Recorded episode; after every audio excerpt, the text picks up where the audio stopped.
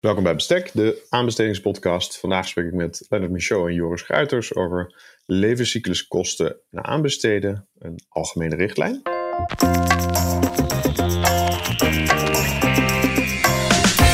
Welkom bij Bestek, de podcast voor de aanbestedingswereld. Deze serie biedt inzicht in onderzoek. Meester Dr. Willem Jansen van de Universiteit Utrecht bediscussieert de uitdagingen van het aanbestedingsrecht. Samen met zijn gasten gaat hij voor u op zoek naar oplossingen. Dit is Bestek, de aanbestedingspodcast.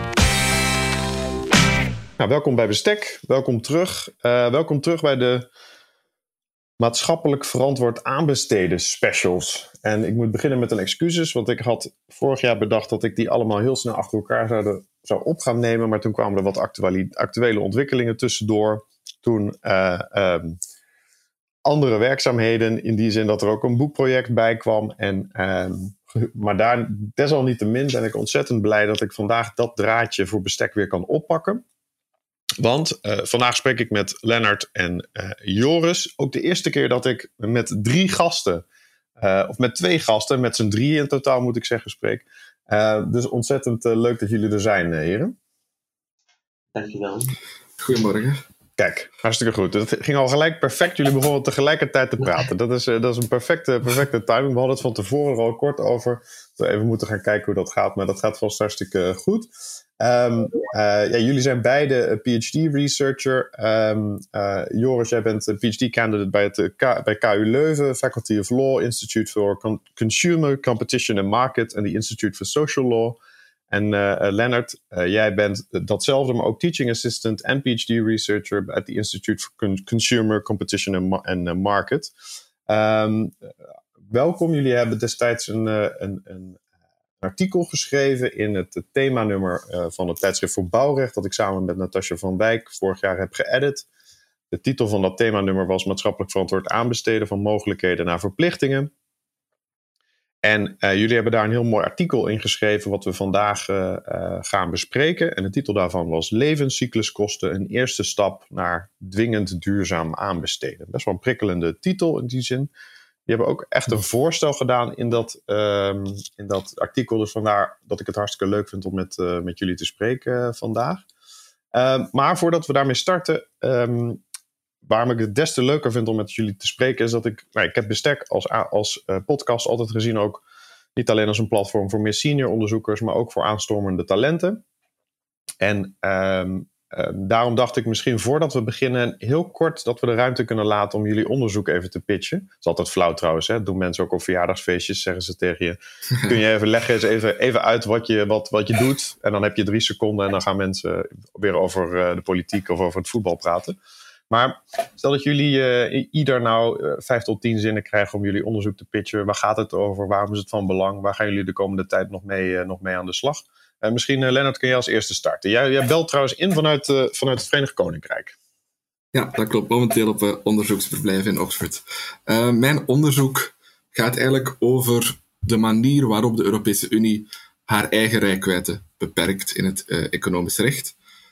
Waarom is dat van belang? Dat is van belang omdat er de afgelopen decennia een narratief is geweest van expansionisme, van de Unie die steeds meer bevoegdheid wil. Ik ga dat niet ontkennen. Er zit zeker een waarde in. Maar als je daarover wilt debatteren, moet je ook de andere kant van het spectrum laten zien. Dat probeer ik door te gaan kijken in het interne marktrecht, mededingsrecht, uiteraard aanbestedingsrecht en staatsrecht naar specifieke technieken. En dan probeer te ontdekken waar daar een trend in zit. En dus daar ben ik momenteel mee bezig met dat laatste deel.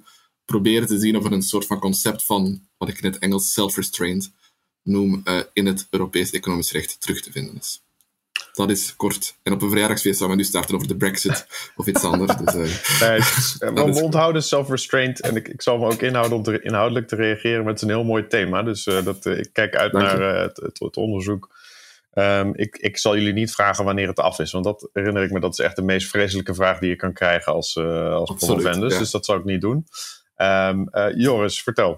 Ja, uh, dankjewel Willem. En zeker ook om die laatste vraag niet te stellen. Um, mijn onderzoek vertrekt eigenlijk vanuit ja, een andere vaststelling, uh, namelijk artikel 3 lid 2 van het verdrag betreffende de Europese Unie. Daarin staat eigenlijk sinds het verdrag van Lissabon pas dat de Unie probeert te streven naar een soort sociale markteconomie met een groot concurrentievermogen dat dan gericht is op sociale vooruitgang en volledige tewerkstelling. Wat ik met mijn onderzoek probeer te doen, is hoe dat die doelstelling van de sociale markteconomie eigenlijk juridisch vorm krijgt binnen instrumenten van het Europees economisch recht. Ehm, ik probeer dat in mijn onderzoek heel concreet toe te passen, door eigenlijk te gaan analyseren hoe sociale verzekeringen en de instrumenten die daar rond cirkelen, worden gereguleerd door het Europees economisch recht. Um, zo kijk ik bijvoorbeeld naar aanvullende pensioenen en hoe die worden gereguleerd onder het staatssteunrecht voornamelijk, uh, het overheidsopdrachtenrecht, maar dus ook interne marktrecht, zoals uh, het vrij verlenen van diensten. Uh, door die toepassing van die rechtstakken op een aantal sociale beleidsvraagstukken um, wil ik eigenlijk kijken hoe dat die juridische anatomie precies in elkaar zit en of we effectief iets van de sociale markteconomie terugvinden in dat Europees economisch recht. Men kan er dan de vraag stellen van ja, wat zijn dan de concrete methodologieën die het Europees economisch recht probeert toe te passen? Werken we inderdaad met uitzonderingen? Werken we met um, rechtvaardigingen? Hoe gaan we gaan kijken naar die sociale beleidsvraagstukken? Um, ik probeer dat dan nog concreter te maken door echt naar een aantal instrumenten te kijken, zoals verplichtstellingen, wat jullie in Nederland ook vinden bij aanvullende pensioenen, uh, collectief onderhandelen bijvoorbeeld ook, uh, automatic enrollment. Dus op die manier, probeer ik toch een soort juridische bijdrage aan die beleidsdoelstelling uh, te brengen. Dat is eigenlijk in kort bestek uh, het verhaal. Mooi. Ja, als iedereen die, het, die, die zegt in kort bestek, daar ben ik altijd gelijk al een fan van. Hè? Dus dat past hartstikke mooi bij de aflevering van vandaag. Um, ja, ontzettend belangrijk. Dus jullie delen heel erg dat, dat, dat het uh, economisch publiek perspectief vanuit de Europese Unie. De een meer op self-restraint, de ander meer op de social market economy. Hè? Dat laatste is ik kijk uit ook hier naar jouw boek. Het is een ongelooflijk ingewikkeld begrip, ook binnen het aanbestedingsrecht. Wat heeft dat nou echt daadwerkelijk betekend? Hè? Dat we niet meer alleen maar markteconomie hebben op, gericht op concurrentie, maar ook iets met de social. Hè? Want ik hoop toch wel dat het iets betekent, laat ik het zo zeggen. Um, dank jullie wel. Uh, ik, ik, ik ben nog steeds geïnteresseerd. Dus wat dat betreft, uh, de, de, uh, de, de lakmoesproef op het verjaardagsfeestje is zeker, zeker geslaagd. maar Misschien ben ik ook niet, niet de meest geschikte persoon om dat, dat te evalueren. Um, ik, ik, laten we naar jullie, jullie bijdrage gaan voor het, voor het themanummer. Zoals ik al zei, jullie hebben gekeken naar levenscycluskosten. Jullie hebben je nou ja, daarin onder andere afgevraagd als kleine cliffhanger hè, of er nou een algemene richtlijn moet komen voor levenscycluskosten die in algemene zin aspecten van levenscycluskosten methodieken zou reguleren. Uh, dat is een beetje de cliffhanger. Maar voordat we daar uitkomen, uh, denk ik dat we eerst nog wat andere thema's uh, moeten bespreken. Want jullie richten je in dat, het stuk wat jullie hebben geschreven vooral ook op de richtlijn schone voertuigen. En ehm, ik denk dat het voor de luisteraar heel nuttig is ook om een beetje feeling te krijgen met, het, met dit onderwerp. Om eens, te, om eens nou in ieder geval te starten met wat, wat is die richtlijn? wat staat daar precies in? Wat betekent dat voor aanbestedende diensten in, in regulerende zin? ja, misschien zelfs nog een stapje, stapje terug gaan, namelijk even kort wat zijn levenscycluskosten, uh, als dat nuttig kan zijn of, of welke rol speelt dat. Zeker, goed idee. Dus, uh, ja, in, in, in aanbestedingsrecht heeft men het criterium, het gunningscriterium van meest voordelige, economisch, economisch meest voordelige kandidaat, uh, en waarbij prijs natuurlijk nog altijd een cruciale rol speelt. nu, traditioneel gezien is die prijs gewoon aankoopskost. hoeveel moet ik betalen om de producten, dienst, dat werk te krijgen? door van alle reflecties op circulaire economie en meer groener en zo, heeft men gedacht van we moeten misschien ook heel de cyclus gaan, van dat product gaan bekijken of van die dienst. Dus we moeten ook gaan kijken, dat staat in artikel 68 van de algemene richtlijn, we moeten ook gaan kijken naar wat zullen de kosten zijn voor onderhoud, qua recyclage, dus eigenlijk naar heel het leven van dat product of van die dienst gaan kijken. Uh, dat zijn interne kosten die kunnen in rekening genomen worden, ook heel boeiend voor maatschappelijk verantwoord aanbesteden is, dat er misschien ook externaliteiten in die cyclus kunnen uh, sluipen. Uh, wat is de impact op het milieu, op klimaatverandering, de emissie, etc. en dus, inderdaad, dat wordt dan uitgewerkt in de richtlijn schone voertuigen. misschien wil Joris hier even inpikken, die is de de man die die richtlijn helemaal van binnen en van buiten kent. Ja, inderdaad. Het lijkt een, het lijkt een vreemde schakel om eigenlijk van dat ja, artikel 68 te gaan naar een, richtlijn die louter over voertuigen gaat. Um, we hebben dat eigenlijk een beetje genomen als, als test, omdat we uitkwamen op artikel 68 lid 3 van de richtlijn. Dus dat artikel zegt eigenlijk, ja, ik kan het zelfs voorlezen, misschien is dat wel gemakkelijk voor, um, voor de kenners. Uh, wanneer een gemeenschappelijke methode voor de berekening van de levenscycluskosten verplicht is, op grond van een wetgevingshandeling van de Unie, wordt die gemeenschappelijke methode toegepast voor de raming van de levenscycluskosten. de centrale vraag van ons artikel, het stond ook al in de titel, het vraagteken was daar ook wel heel erg belangrijk, is natuurlijk ja, in welke mate zijn die levenscycluskosten nu een verplicht concept? Um, en artikel 68 3 is dan natuurlijk heel belangrijk om te kijken wat de draagwijde daarvan is.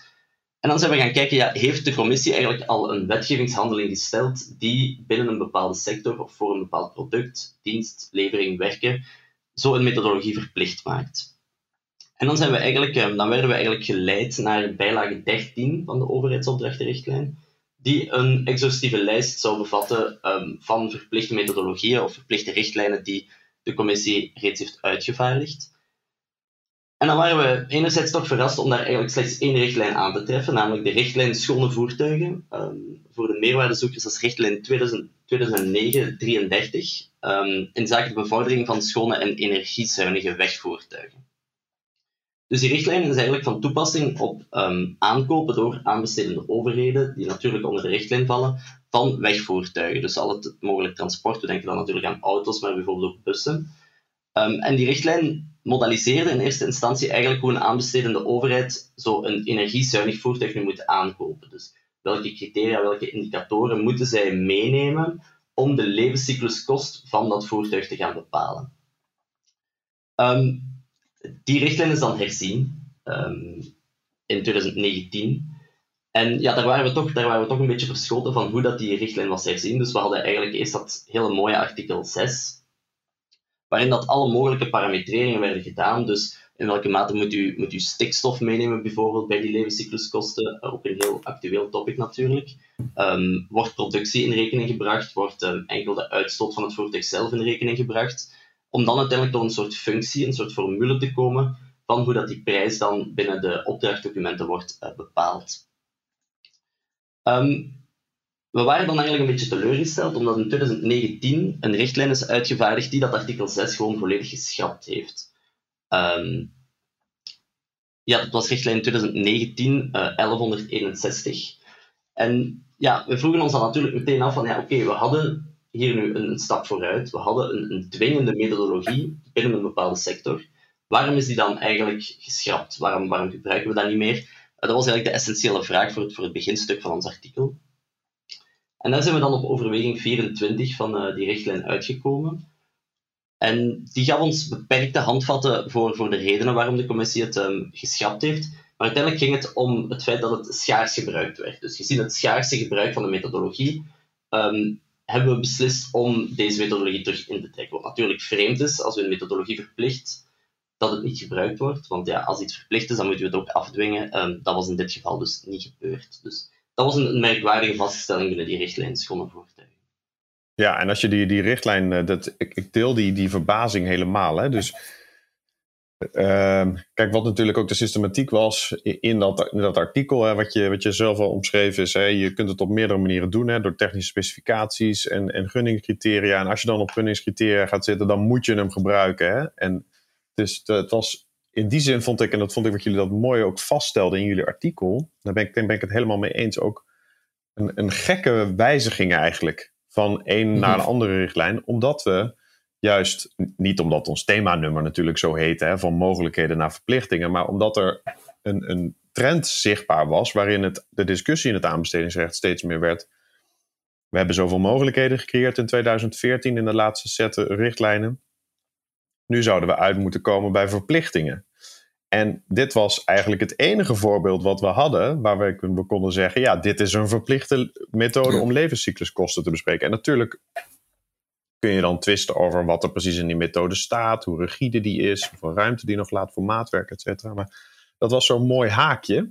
Um, en, en uiteindelijk, ja, ja dus ik, en ook daar helemaal eens. Ik, eh, de, de, de verklaring van de commissie om nou best wel een stevige koerswijziging in zo'n aanpak van schone voertuigen aanbesteden en aanbestedingsrecht tot stand te brengen, was wel erg sumier. Hè? Van ja, mhm. het lijkt, ja, het wordt niet veel gebruikt en het moet iets meer ruimte zijn voor maatwerk. Ja, dat is, nou ja, goed. Dat is in die, in die zin, uh, denk, ik, uh, denk ik, zonde. Ja, inderdaad. het, was, um, ik... het, was, ook drastisch natuurlijk, in de zin van, van het, het werkt niet goed. Dan zou je verwachten dat er een werkgroep wordt opgericht om het beter te laten werken, in, in, in overeenstemming met nationale autoriteiten of met sectoren. Maar dan de stap inderdaad van we gaan het gewoon niet meer doen. was, was voor ons op dat moment niet echt oplossing, of, of leek ons niet de juiste trend. want wij geloven wel in de titel van het bijzonder nummer, namelijk van mogelijke naar verplichtingen. dus, dus daarom dat we daar even als gestart zijn op dat punt van de commissie die het gewoon helemaal, helemaal niet vallen. Ja, inderdaad. Ja, nou, het is in die zin, het is wel interessant en dat in ieder geval wel iets terug is gekomen. Hè? De commissie mhm. heeft, die, die targets, uh, of nou ja, ik beter, ja. beter Nederlands zeggen natuurlijk doelstellingen, maar, of, of streefdoelen, maar die weer uh, per land specifiek zijn vastgesteld. Hè? De vloot moet zoveel, gewoon zo'n percentage moet voldoen aan deze duurzaamheidsstandaarden. Volgens mij nog een lastig punt is in die nieuwe richtlijn is voor wie nou die verplichting, voor wie die nou precies is. Als die voor de lidstaten is, wat is dan het individuele gedeelte dat een, een individuele aanbestedende dienst moet uh, waarborgen? Is dat dan allemaal 35% Of moet je het volume pakken en dan die percentages? Nou, zo zie je maar weer dat inderdaad, hoe goed wellicht ook doelstellingen dan zijn, dat dat ook uh, uiteindelijk dan maar goed moet uitwerken in de, in de praktijk. Um, maar zeker, dit is een uh, dank voor, de, voor die introductie. Het is denk ik een heel mooi, mooi begin om eventjes in de zone te komen. Hè. Jullie zitten er al helemaal in, maar wellicht onze luisteraars in de auto, op de fiets of tijdens het joggen moeten nog heel eventjes weer denken: oh, hoe zat het ook alweer met die, met die richtlijn? Dus we, hebben, we gaan ervan uit dat het gunnen op levenscycluskosten een goed idee is in het kader van externaliteiten en, en uh, het klimaatverandering. Dat, dat mag volgens de, de richtlijn. Dat er voorheen een verplichte levenscycluskosten uh, uh, berekeningsmethode was. Die was voorgeschreven als je ervoor koos om dat te doen bij schone voertuigen. Uh, maar jullie zeiden dat was eigenlijk alleen maar een aanleiding hè, voor hetgeen wat we daadwerkelijk wilden zeggen. Dat lees ik een beetje tussen de, tussen de regels door. Mm. Misschien kan ik hem dan weer aan jullie uh, teruggeven. Wat what, was next? Waarvoor waar diende deze aanleiding toe? Ja, ik, ja dus deze aanleiding diende eigenlijk, we dachten, het is, het is altijd makkelijk om te zeggen, dit is niet goed, dit zou anders moeten. Laten we eens nadenken over, niet natuurlijk een hele, een hele richtlijn of verordening uitwerken, maar laten we eens nadenken over wat zouden wij in de plaats willen stellen. Eh, welke betere weg zien wij? Ehm, en, en, een, heel goed, een heel goed beginpunt daarbij hebben we ook samenspraak met jou, Willem, hebben, hebben gevonden. Toen is natuurlijk subsidiariteit. Uh, het is heel belangrijk als je, uh, als je gaat kijken naar wanneer kunnen we optreden, wat kunnen we doen, dat je daar voldoende discretionaire bevoegdheid, voldoende ruimte raadt voor dit staat op hun domein. Want het subsidiariteitsbeginsel, klassiek in het EU-recht, dat is het idee dat de Unie enkel mag optreden als enerzijds de lidstaten dan die voldoende zelf kunnen, het, is niet efficiënt om het aan lidstaten te laten. En anderzijds, omdat het een dusdanige omvang heeft of dusdanige gevolgen, dat het een Europees belang kent.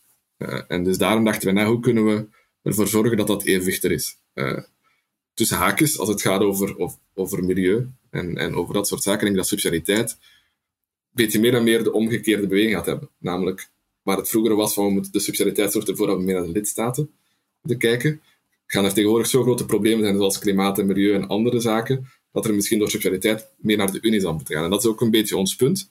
Uh, maar desalniettemin willen we, willen we er wel voor zorgen dat we uh, niet te veel op die nationale bevoegdheden gaan wegen. Dan hebben we een aantal krijtlijnen uitgebracht om dat al, voordat we echt in die richtlijn of in echt een nieuwe ideeën gaan, om dat al uit te werken. Uh, eerst vooral zeggen we de klassieker. we kiezen voor een richtlijn, die voor een verordening. natuurlijk, dat onderscheid is, is altijd een beetje theorie. de, richt, de algemene richtlijnen uh, aanbestedingsrecht zijn richtlijnen, maar zijn zo dusdanig specifiek dat je kan afvragen waarom zijn het eigenlijk geen verordeningen geworden. Maar toch, we kiezen daarvoor omdat we dan toch een aantal doelstellingen kunnen uitschrijven. Uh, Die dan met een beetje flexibiliteit door de lidstaten kunnen worden geïmplementeerd. Misschien eventjes eh, voor de, voor de luisteraar die niet uh, week 2 ah, van het vak inleiding Europees recht of Europees recht heeft uh, gevolgd. Hè. Dus de, de, als basisregel verordeningen hoeven niet geïmplementeerd te worden en lijken dus heel erg op wetten in formele zin, zoals we ook door de Tweede Kamer heen gaan in Nederland. Um, en uh, richtlijnen vereisen binnen twee jaar implementatie. En het, het uitgangspunt is, is terecht dat je dat aanstipt, Lennart, vaak is het verschil niet helemaal duidelijk. Hè? Maar het uitgangspunt zou zijn is dat je bij een richtlijn nog ruimte hebt om het in te bedden in je eigen nationale rechtsorde, omdat beter te laten passen op procedureel, maar soms ook zelfs op materieel-rechtelijk vlak. Um, uh, maar dat is zeker een hele belangrijke. En ook voordat je verder gaat uh, op het, het, punt van subsidiariteit. Dit is wel echt een heel heet hangijzer hè? in de hele discussie. Ga je nou van mogelijkheden naar verplichtingen? Is juist die discussie uh, niet zozeer moet het verplicht zijn, maar moet het op Europees niveau of op nationaal niveau plaatsvinden? En dan zie je veel, veel argumenten terugkomen inderdaad over maatwerk. Hè? Dus wij als lidstaat doen het op een bepaalde manier en dat gaat eigenlijk best wel goed. Of wij vinden dat dat goed gaat, hè? dat is net wie, wie je dan vraagt. En vervolgens is het, is het dan de vraag, ja, maar waarom moet Europa dat dan, uh, dan reguleren? Ik vind het argument overigens heel goed dat je, uh, of ik volg dat helemaal, dat je zegt, ja, het is klimaatverandering, dus dat is grensoverstijgend, dus dat kunnen we wel nationaal aanpakken. Uh, aan de andere kant is dat, dat maakt deze discussie wel heel erg vol met, met spanningsvelden. Hè. Dat zag je ook terugkomen in toen de commissie het al vroeg. Hè, moeten we nou naar verplicht maatschappelijk verantwoord aanbesteden in 2010 in het groenboek? Destijds werd daar best wel heftig op gereageerd uh, met deze argumenten. Hè. Neem maatwerk, we doen al genoeg, we moeten eerst nog onze inkoop aanpassen op duurzame manieren. Dus nou, om nog maar te onderstrepen dat dit een heel belangrijk punt is wat jullie aanstippen. Je had het over richtlijnen of verordeningen, dat daar een verschil tussen Mhm. zit. En toen dwaalde ik een beetje af, maar ik geef graag het woord terug uh, aan jou, Lennart. Nee, dit, is een heel... Eerst en vooral, want het Europees jargon is zo eenvoudig. Richtlijn, verordening, inderdaad, je gebruikt het. Uh, maar, het is goed dat je dat, je specifieert. Uh, dus ja, inderdaad, die, die hete hangijzer van hoe, hoeveel mogen we reguleren op Europees niveau, daar hadden we nog een tweede idee bij. Uh, we kennen dat uit de algemene richtlijnen, die drempelwaarde. Uh, niet alle soorten contracten, alle soorten aanbestedingen moeten aan die strenge regels voldoen. Men zegt een bepaalde waarde, men zegt de contracten daarboven moeten aan alle eisen die het Europees recht stelt. En we zouden die niet hernemen, maar we zouden zelfs drempelwaarden voorstellen die misschien een klein beetje hoger zijn, of, een, of significant hoger. Dat, hangt af van natuurlijk veel meer dan wat wij kunnen meten. Uh, omdat we het idee hebben, dit wordt een, een, een, een bijzondere wet. Dit wordt nog een extra bijkomende verplichting. Dus die drempelwaarden zouden ook hoger mogen liggen. We kunnen er misschien straks nog op terugkomen. Er zijn ook andere redenen qua know-how en qua welke spelers waarom we dat zouden doen. Maar ook vanuit subsidiariteitsperspectief zou dat willen zeggen dat die verplichte methodologie die er mogelijk zou komen, enkel op een, op een bepaald segment van de markt uh, inspeelt. Waardoor je ook weer al natuurlijk die bevoegdheidsverdeling hebt tussen de Unie en tussen de lidstaten. En dan een laatste punt. Uh, we zien bij de richtlijn schone voertuigen was misschien een van de pijnpunten dat die, dat die een heel strak stappenplan bijna uitbeelde. Uh, dat die heel veel verschillende data had. En misschien is dat soms te complex voor een gedecentraliseerde overheid, een gemeente, die een nieuwe voertuig wil kopen om dat uit te voeren. Uh, er is dus misschien een knowledge gap tussen wat wordt voorgeschreven door de Europese Unie en de gedecentraliseerde overheden. Dus daarom zouden we eerder werken met een, een duidelijk framework, een, stap, een, een duidelijk methodologisch kader bijna, uh, waarin we bepaalde definities stellen, bepaalde procedures, bepaalde datavoorschriften, denken over objectiviteit, transparantie, maar ook welke stappen in de cyclus moeten er minstens in zitten. Uh, en dus op die manier ook met uitzonderingsgronden werken of zeggen van u mag er ook zelf aan toevoegen, zolang die aan bepaalde algemene voorwaarden voldoen. Dus, dus weer al dat evenwicht, we gaan niet meer opleggen van dit moet u exact volgen, maar we gaan ze wel een aantal sets van, van concepten, elementen aanreiken, die dan gebruikt kunnen worden in levenscycluskosten. Dus op die manier kan de commissie weer doen waar zij misschien goed is, namelijk economische ideeën samenbrengen met juridische. Ze hebben een hele grote werkkracht natuurlijk daar in Brussel. Uh, en dan dat proberen te delen met de lidstaten en de nationale autoriteiten, die dat dan kunnen uitvoeren op een manier dat zij geschikt zien. Dus ook weer die balans proberen te behouden op die manier. Nee, een redelijke, redelijke aanpak stellen jullie eigenlijk Ja. voor. Hè? Het is een beetje. Dat de- proberen we toch, ja. Het is een beetje. De, ja, nee, dat is eh, want het, op zich is het natuurlijk ook een discussie. Hè? Ik, misschien omschreef ik ze net een beetje. Het kwam een beetje, misschien wellicht een beetje over als de, de zeurende nationale overheden. of aanbestedende diensten die eh, maatwerk vereisen. Maar dat is natuurlijk ook wel een relevant argument. Hè? Dus dat is. eh, Mhm. En ehm, eh, ja, je ziet het wel vaker. Hè? Dus ook bijvoorbeeld nu bij de nieuwe corporate due diligence richtlijn, waarbij de omvang van de, eh, van de partijen die eh, eh, moeten rapporteren of bepaalde verplichtingen krijgen in de, hun eigen supply chain, dat dat ook afhangt van hoe groot zo'n onderneming is. Hè? Dus dat de kleintjes worden gespaard en de grote vanuit een argument Ehm, waarin ze, nou ja, wordt gedacht van, nou ja, die grote die hebben toch ook de grootste impact. Hè? Meeste financiën, grootste omzet, vervolgens ook de, de meeste, ja, de know-how, hè? het knowledge gap Mhm. waar je naar verwijst, is dan wellicht wat minder groot. Dus die kunnen dat dan makkelijker eh, oppakken. Maar belangrijk punt, eh, subsidiariteit, het instrument en dan wellicht ook een oplossing hè, om met, eh, met, met, met drempels te gaan werken. Want uiteindelijk, en dat vond ik in die zin ehm, eh, eh, mooi, dat jullie ook echt positie innemen. Want als ik jullie, als ik een stukje uit jullie artikel mag ehm, citeren. En jullie verwijzen daarin eigenlijk naar de, de vrijblijvendheid van de levenscycluskostenmethodes. Hè. Jullie zeggen, dan citeer ik, hoewel deze tools een sturende rol kunnen spelen en, en blijven garant staan voor de nodige kennisoverdracht van de commissie naar het nationaal niveau, is een meer algemene, gecentraliseerde en dwingende aanpak aan te raden. Nou, dat is eigenlijk jullie het startpunt om uh, na te gaan denken over zo'n algemene richtlijn levenscycluskosten, zoals jullie het, het noemen. En um, ik denk dat, dat dat zeker interessant is om dat te verkennen. Ik weet niet of het, het, aansluit bij de politieke realiteit, hè, of dat nou de koers is die daadwerkelijk gevaard gaat worden. Maar dat is het mooie aan ons werk. Hè. Wij mogen los van enige politieke realiteit nadenken over hoe de wereld beter gereguleerd zou kunnen worden. Hè. Dus dat betreft, laat ons even in onze bubbel en laten we eens nadenken over zo'n algemene uh, richtlijn. Want uh, vertel, hoe, hoe zou dat zich uiteindelijk vorm kunnen geven? Of wat is het startpunt? Ja, um, ja Lennart heeft net ook al even over de drempelbedragen gesproken. Dus, dus streng voor groot, mild voor klein blijft natuurlijk de leidraad. En die drempelbedragen, door die hoog te maken, zorg je er natuurlijk enerzijds voor dat je kleinere ondernemingen niet gaat belasten met um, bepaalde technieken die ze, niet, die ze niet eigen zijn, die ze niet machtig zijn, waardoor dat je dan misschien tot een soort ja, wetgevende monopolisering kan komen. Als je, als je binnen een bepaalde sector één onderneming hebt die de know-how heeft om die levenscycluskosten aan te bieden, om, die, om daar ook offertes rond te maken, rond te bouwen, ja, dan kom je natuurlijk in een situatie terecht waarin dat, er, dat we misschien bezig zijn met vergroening van aanbestedingen, maar dat we de mededinging eigenlijk volledig um, wegwensen. Ja, we blijven er als, als aanbestedingsexperten tussen aanhalingstekens nog altijd van overtuigd dat mededinging ons uiteindelijk gaat helpen naar, naar, naar een betere wereld. Um, dus het is wel belangrijk om, om daarom die drempelbedragen echt te beklemtonen. Um, anderzijds is het ook belangrijk, daar heeft Lennart ook uh, over gesproken, om die, um, ja, de, de factoren, de indicatoren van wat een levenscyclus nu precies is, om die echt te harmoniseren. Dus er is vaak een, een, een, misvatting dat wanneer we open normen stellen, dat er natuurlijk meer vrijheid is voor de lidstaten. We hebben natuurlijk met Urgenda-zaken bijvoorbeeld ook gezien dat open normen ook heel erg bindend kunnen worden.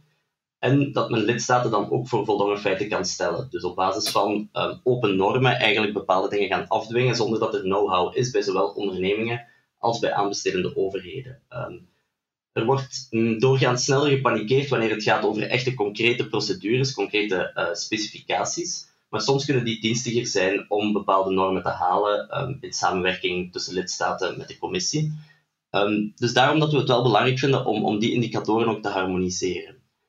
Um, een ander gevaarlijk iets, vind ik persoonlijk, is het gebruik van externaliteiten. Ik denk dat we daar echt over moeten gaan nadenken. Hoe willen we die afbakenen? Wanneer willen we die gebruiken? En belangrijker, wanneer willen we die niet gaan gebruiken?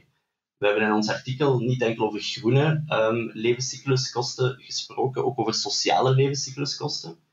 Die worden, um, daar wordt een opening voor gemaakt in de richtlijn overheidsopdrachten. Maar wat we aan de eerste studies ook zien, is dat het heel, heel erg moeilijk is om externaliteiten te gaan berekenen die een sociale impact zouden hebben. Dus, dus in welke manier ga je sociale externaliteiten meten?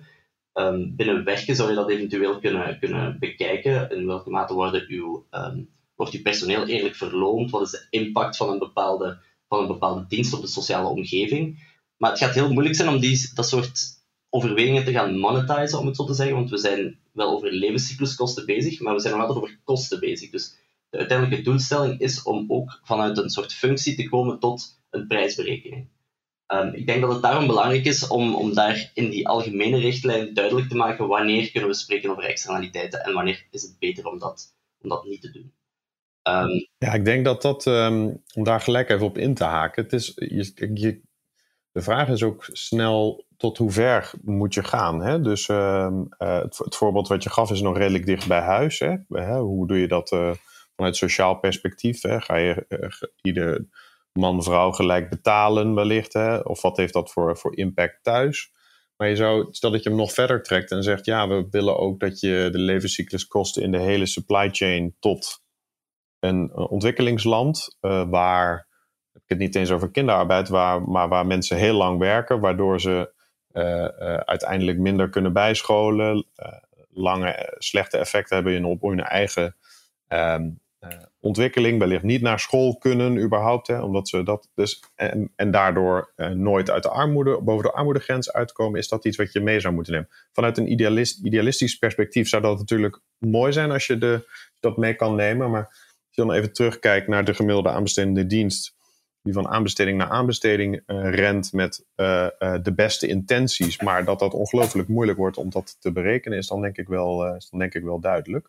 dus om dat punt nog even, ja, weet je, dus ik denk het, de afbakening van externaliteiten. Bij het milieu is dat ook al heel moeilijk, maar bij sociale mhm. aspecten denk ik zeker, zeker zo. Ja, inderdaad. Ik, ah.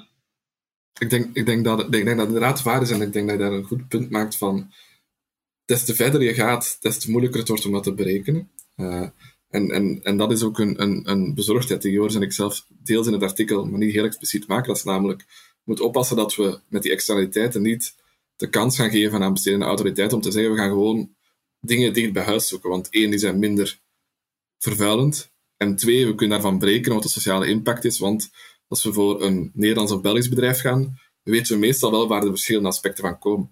Uh, dus ook daarbij denk ik dat bij die externaliteiten berekenen, uh, we moeten gaan oppassen dat we daar niet, en we moeten niet al te wantrouwend zijn uiteraard, maar dat we daar niet de sleutel geven om een soort van local content requirement door sociale en groene greenwashing, uh, zoals het vaak wordt genoemd, kunnen gebruiken. Dat is ook nog een ander idee. Dat we daarom ook, het is niet enkel moeilijk, maar het is misschien ook gevaarlijk om het te implementeren.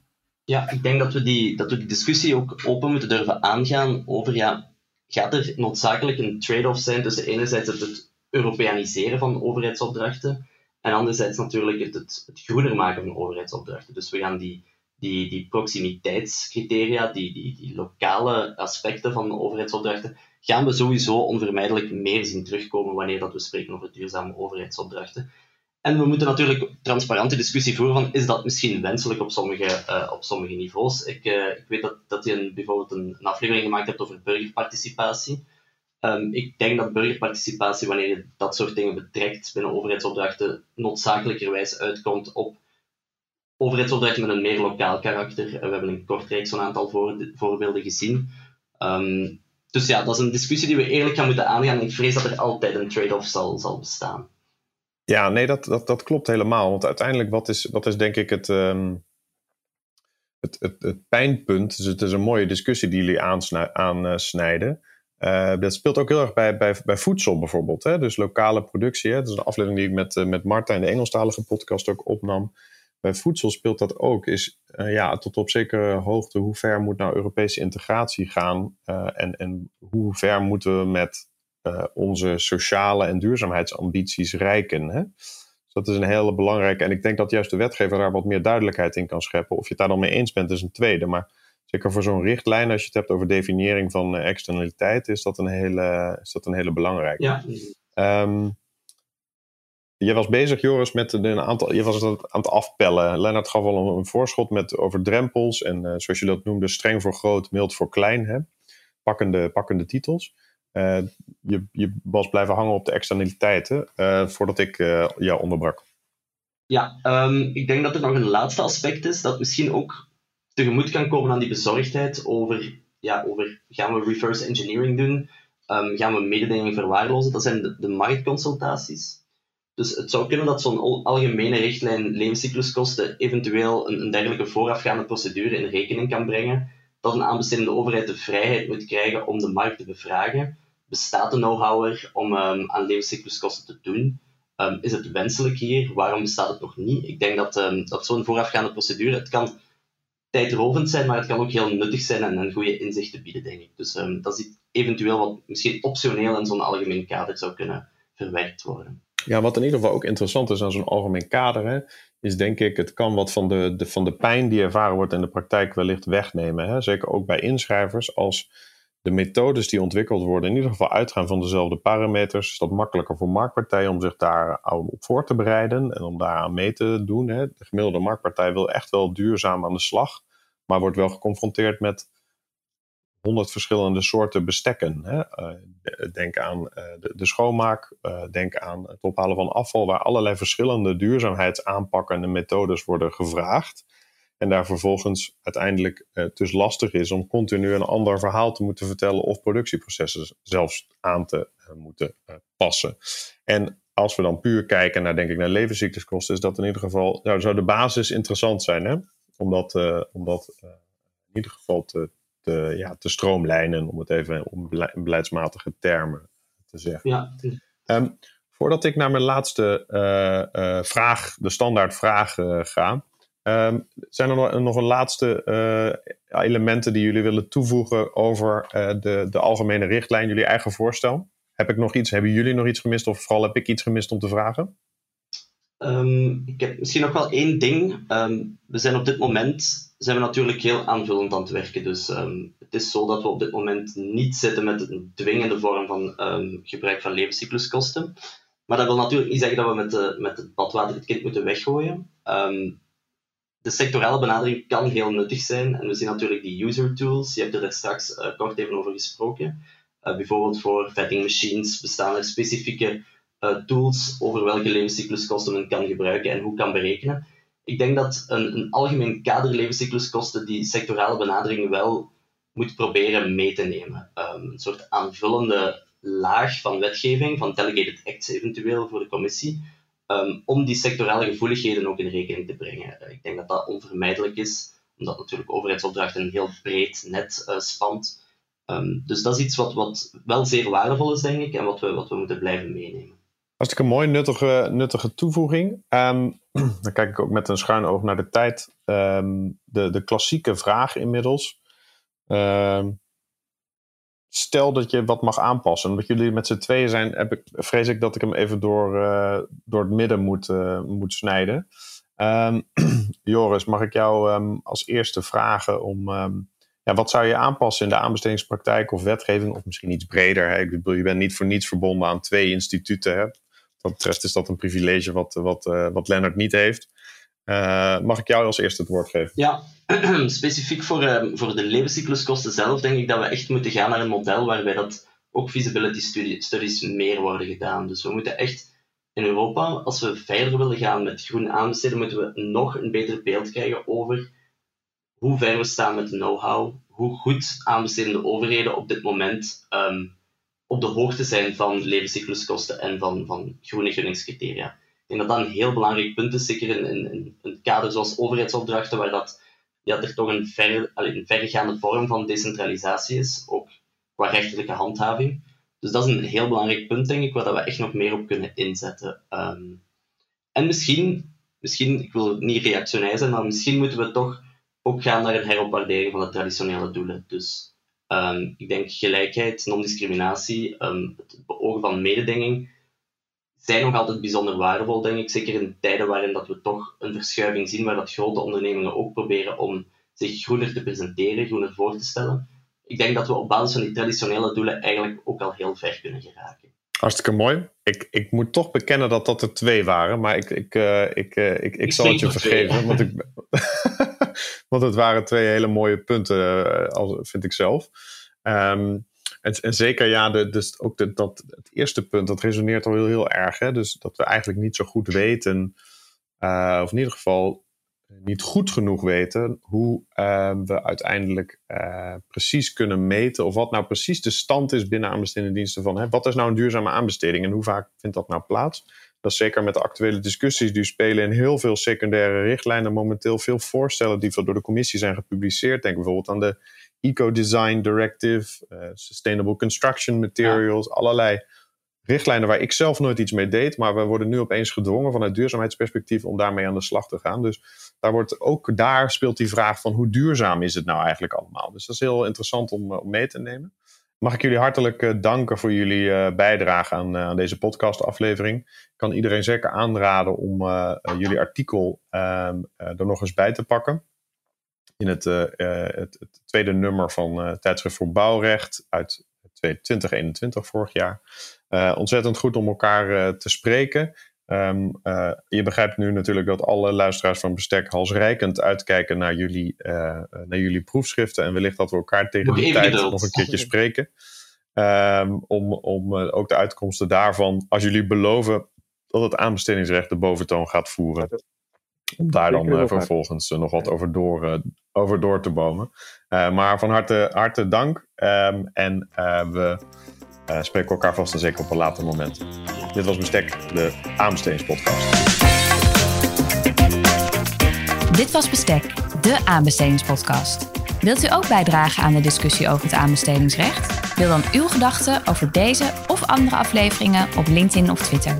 Heeft u een idee voor een aflevering? Laat dan een bericht achter op www.aanbestedingspodcast.nl.